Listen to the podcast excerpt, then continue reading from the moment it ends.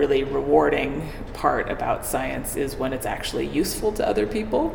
And I think, like most other scientists, I, I'm still working on that, on making sure it can be as useful as possible, where we can actually interact with land managers and figure out what kind of questions and answers will be most useful. And so, in the long run, hopefully, uh, trying to actually improve, you know, conservation and restoration.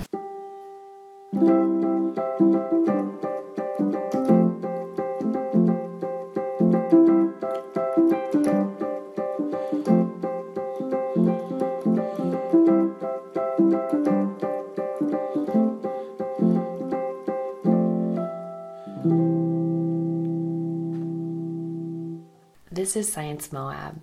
Today we have Dr. Kari Veblen. Dr. Veblen is an associate professor of wildland resources at Utah State University. Dr. Veblen studies the interactions between plants and the animals that eat them in both the western U.S. and in African savannas. Here we talk about herbivores in the American Southwest, both native and non native grazers, and the different ways in which herbivory influences southwestern ecosystems. We begin with Dr. Veblen explaining the influence that these herbivores can have. Well, the first way to think of it is to divide ungulates up into different types. And so you have grazers that eat grass. And so, in terms of how they would sh- shape the landscape, oftentimes they might remove grass. You might have less. You might have less herbaceous vegetation. Um, and then you can think about browsers. And so browsers are the ungulates that eat woody plants. And so, you know, and there are all kinds of, of, of, grazers, all kinds of browsers, depending where you are. So, you know, an example in Africa would be elephants that browse on trees. And so those would be major shapers of the landscape. You hear these stories about where they've had big elephant populations and they've, you know, completely decimated the tree population. And so, it, you know, you end up with this area with a lot fewer trees than you would, than you had, you know, before this population explosion of elephants the way I think about it, about how ungulates shape a landscape, I think of it very much in terms of herbaceous, so meaning like the grassy type plants, and then also the woody type plants, and just basically the balance between them, um, and you know how many there are of each type of plant. And so, in our systems in the Southwest, you know, we could talk about different elevational changes because many exist around the Southwest. But in general, did most of these systems evolve with grazers? Right, so that's a big question uh, or a big consideration when, when people think about um, herbivory from ungulates on the landscape. The big, you know, ungulate question oftentimes in this area is cattle grazing, and so in that case we can say that no, we did it did not evolve like the say bison. When you think about bison, you think about Great Plains and these you know, huge expansive grasslands. And in those cases, people are much more apt to consider herbivory and grazing to be a natural part of the system because there clearly was this close evolution of the of the landscape with with grazers. And in those cases, how do the two co-evolve? So, is, you know, if, if grazers are a part of the natural system, mm-hmm. how does that work out for the plants? How do the plants maintain the growth if they're being so grazed? How do they, you know, compensate for the evolution with grazing? Right. So when plants have evolved with grazing, typically what they do is they evolve these traits that help them be more resistant to grazing. So, you know, so examples might be of, you know, how rapidly they can respond to grazing. It could be how palatable they are to grazing as well. Um, so, I mean, that's a little bit of a different question, but plants that have evolved in places with a lot of herbivory pressure may also be more apt to evolve traits that deters herbivory. Oh, yeah, that makes sense. Um, and then also, another sort of classic grazing trait is basically the growth point on the plant and where it grows and whether it's basically accessible to the, to the herbivores or not. So, so for instance, if it some plants are going to grow from their base rather than from the tip of their leaf, Right, that'd be a good example. Yeah, just like where their where their the major growth is coming from on the plant, the location. Yeah, that yeah. makes sense. It's interesting to think about. And so you were saying that this area, Southwest in general, didn't evolve with these grazers like the bison per se, and mm-hmm. so presumably a lot of the plants didn't have a lot of these evolutionary mechanisms to deal with this type specific type of grazing throughout the West, at some point there's been some sort of herbivory, right? right? Especially if we're thinking on much longer time scales. But I think usually when this debate comes up about you know evolution with with herbivory or evolution with grazers, it has to do with cattle grazing. And so, um, and a lot of the work that I've been doing, especially the stuff um, in Kenya, in areas, which is an area that has evolved with with large ungulate herbivory, the real key is the intensity of the herbivory. Okay. Generally, what you find is that cattle are going to be stocked at higher levels than your wild ungulates. And of course, we're not talking about massive herds of bison, but we're talking about like other types of animals. And and so in those cases, even if there has some been some sort of evolution with herbivory, it can be more difficult for the plants in the landscape to deal with it if we're talking about just higher intensity, just in greater numbers and in greater concentrations. Obviously, if a place is not evolved with herbivory, it can be even more difficult for the plants to cope. And so you were, you know, talking about other kinds of herbivores other than um, cattle, and so I, maybe you could just list some of from this area because I can think of deer right off the top of my head, but someone who doesn't think about things that eat plants too often. Uh, so mule deer are a common wild ungulate that uh, are on the landscape right now, and that's obviously they're a species that's of interest to people, like for hunting, and then just aesthetically people like to see them. There are also elk on the landscape, and um, their numbers appear to be increasing as well. And then when you get um, down to the drier, lower elevation areas, there also are pronghorn antelope. And those are the, those are the three main ones in the southwest region. Do you guys Yeah. count like rabbits or anything when you're talking about not really ungulates, right? Yeah, so we do. We definitely try to take into account uh, the effects of rabbits and just lagomorphs in general. Um, because, and and in fact, a lot of times when people have set up studies to look at the effects of big ungulates like cattle and, and, and like say elk or deer, they'll specifically account for lagomorphs by having like different types of fencing to either include them or exclude them Okay, because it's clear that they can have such a, a major effect. Right. And so some of your work is looking at specifically how how does grazing by cattle versus grazing by these other animals that you listed differ? Mhm. And I was wondering if you could talk about that, what you've seen in your work, how what, what are some of the differences between the, the types of grazers or when you have the two grazers together versus not together in the Mhm. landscape? I mean, one of one of the things that I've found in some of the work that I've done in northern Utah, and that probably will not differ for the results we get down here in southern Utah, is that well, cows eat grass, and browsers eat woody plants, Yeah. which often is is not a very surprising conclusion. But you know, for instance, the work in northern Utah, where the wild ungulates, which in uh, in that case were largely elk and, and deer, were excluded from areas, you did actually have older, bigger sagebrush Okay. in those stands. And so, you know, and at a certain point, when you have older, bigger sagebrush and too many of them, it gets to be too dense. It's not necessarily ideal growing conditions and may not necessarily be what people want from a, from a management perspective. And again, that would be a case where these plants have evolved with some herbivory over time. And so people might consider the herbivory from these browsing animals to be a natural part of the system. And a lot of these patterns that you see aren't necessarily really dramatic. You know, we're not talking about these huge shifts in landscapes. I mean, like earlier I was talking about elephants, and you know, yes, sometimes you can have have these ungulates transforming landscapes, but sometimes it's more subtle changes, and mm-hmm. sometimes there are changes that are livable. Sometimes there are changes that give you a glimpse into direction that you maybe don't want the landscape to go in. And so, um, some of your work has alluded to or shown that background factors, so what we call abiotic factors of a system, so the soil type um, is the main one that I'm thinking of. Mhm. They'll affect the way that different areas respond to Mhm. grazing. And I was wondering if you could break that down a little bit for us and what you've seen in the patterns with different soil types and how grazers have, how the plant communities have responded to grazers differently. So one of the examples is some um, is a project that we're actually working on right now. This is being led by my PhD student Kyle Nearing.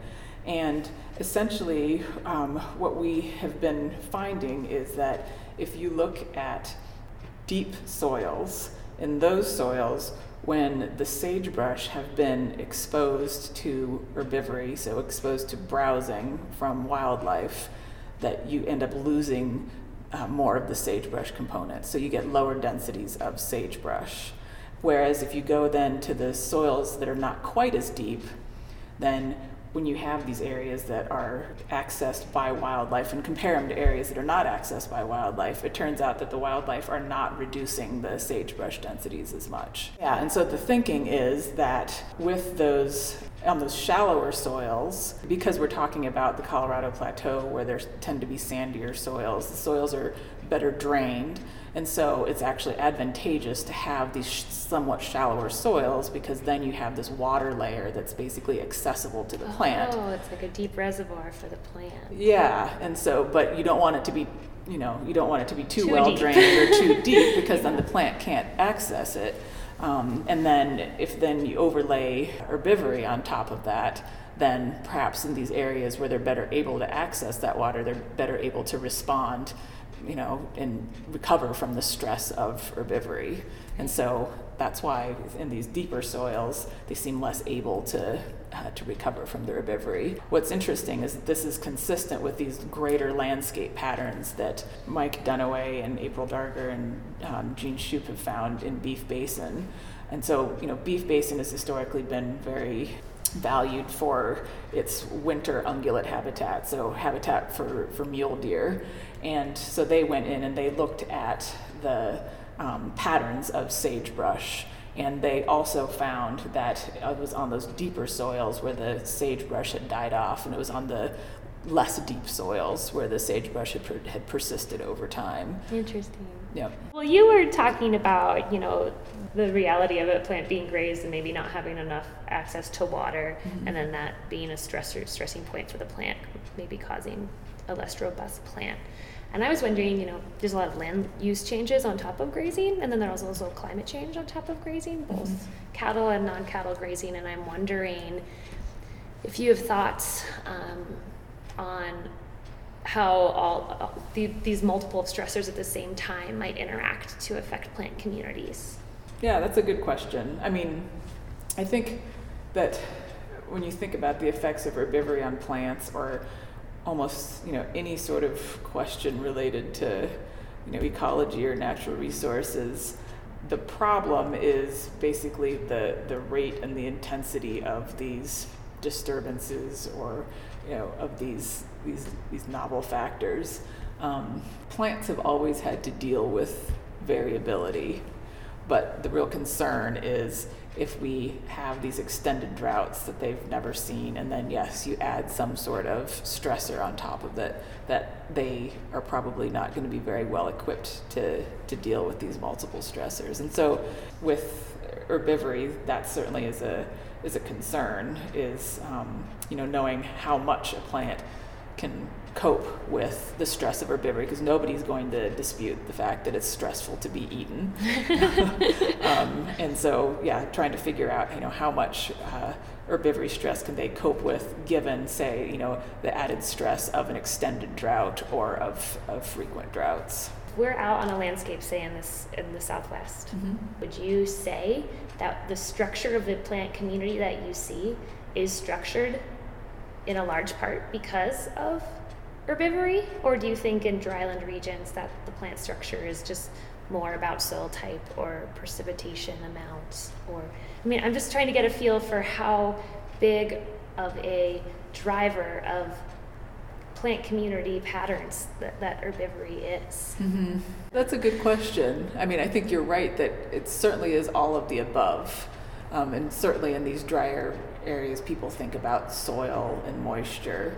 Um, but I think similar to you know what we've been discussing earlier is that if you add herbivory onto it, whether you're talking about rabbits or you're talking about deer or you're talking about cattle, that um, yeah, it's it's likely to to precipitate some sort of change. I mean, in, in some ways, you can think of it as being less relevant because there are so many other stressors in a system like this.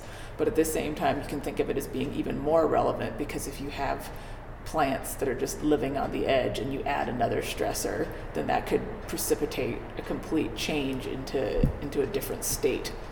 Oh, that's So, interesting. Yeah. I mean, that would be one way of thinking about it. Um, the presence of herbivores on a landscape they must be feeding back. There must be a feedback um, to other community members besides plants. I'm, I'm guessing, and so I think I'm thinking about you do a lot of work in the sagebrush, and I'm just wondering about sage grouse mm-hmm. and like other animals, potentially birds or other smaller animals that rely on that ecosystem, but maybe don't necessarily eat sage brush. Mm-hmm. I'm mm-hmm. wondering um, how herbivores if, if you if you see any interactions between the different community members like mediated through herbivory yeah so one so one example where herbivores can have some have an indirect effect on a lot of other components of the ecosystem would be so if an area were grazed and say inappropriately grazed too heavily and so you ended up losing a lot of the plant community that was there, then you would open up that area to erosion and loss of soil. And then in turn, what might happen is you end up with these non native species, which often are these invasive species. They'll often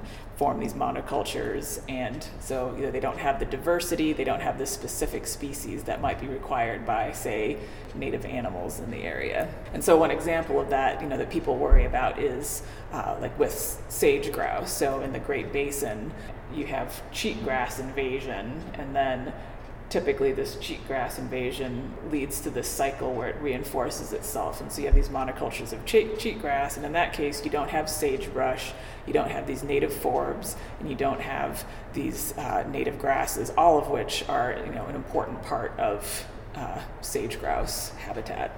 Um, I'm curious what first got you interested in this work. Um, so the way I got interested in this work was that I was interested in restoration and grassland restoration. And so that led me to studying plants and thinking about you know why plants grow, how they grow, why they do well, and then um, that led me to thinking about herbivores because they eat the plants. it's really that simple. and so, uh, and then I had the you know the opportunity to um, work on a project as a PhD student where I was looking at livestock and wild ungulate effects on plant communities in Kenya and the savanna system. Awesome. and then last question is, what do you enjoy about being a scientist? That's a good question. Um, I really enjoy being able to ask questions and figure out the answers to them on my own. And you know, and, and being an ecologist, a lot of times that means going outside, spending time outside, collecting data, and being able to make observations outside in, in really beautiful areas. Um, and then, you know, and another really rewarding part about science is when it's actually useful to other people. And I think, like most other scientists, I, I'm still working on that, on making sure it can be as useful as possible. But for instance, this um, symposium that we're attending now is a great example of um, where we can actually uh, present science, interact with land managers, and figure out what kind of questions and answers will be most useful. And so, in the long run, hopefully, uh, trying to actually improve, you know, conservation and restoration. Um, well, we're we're excited that you're excited about it because your work is important and I think will be really interesting to a lot of people. So thank you.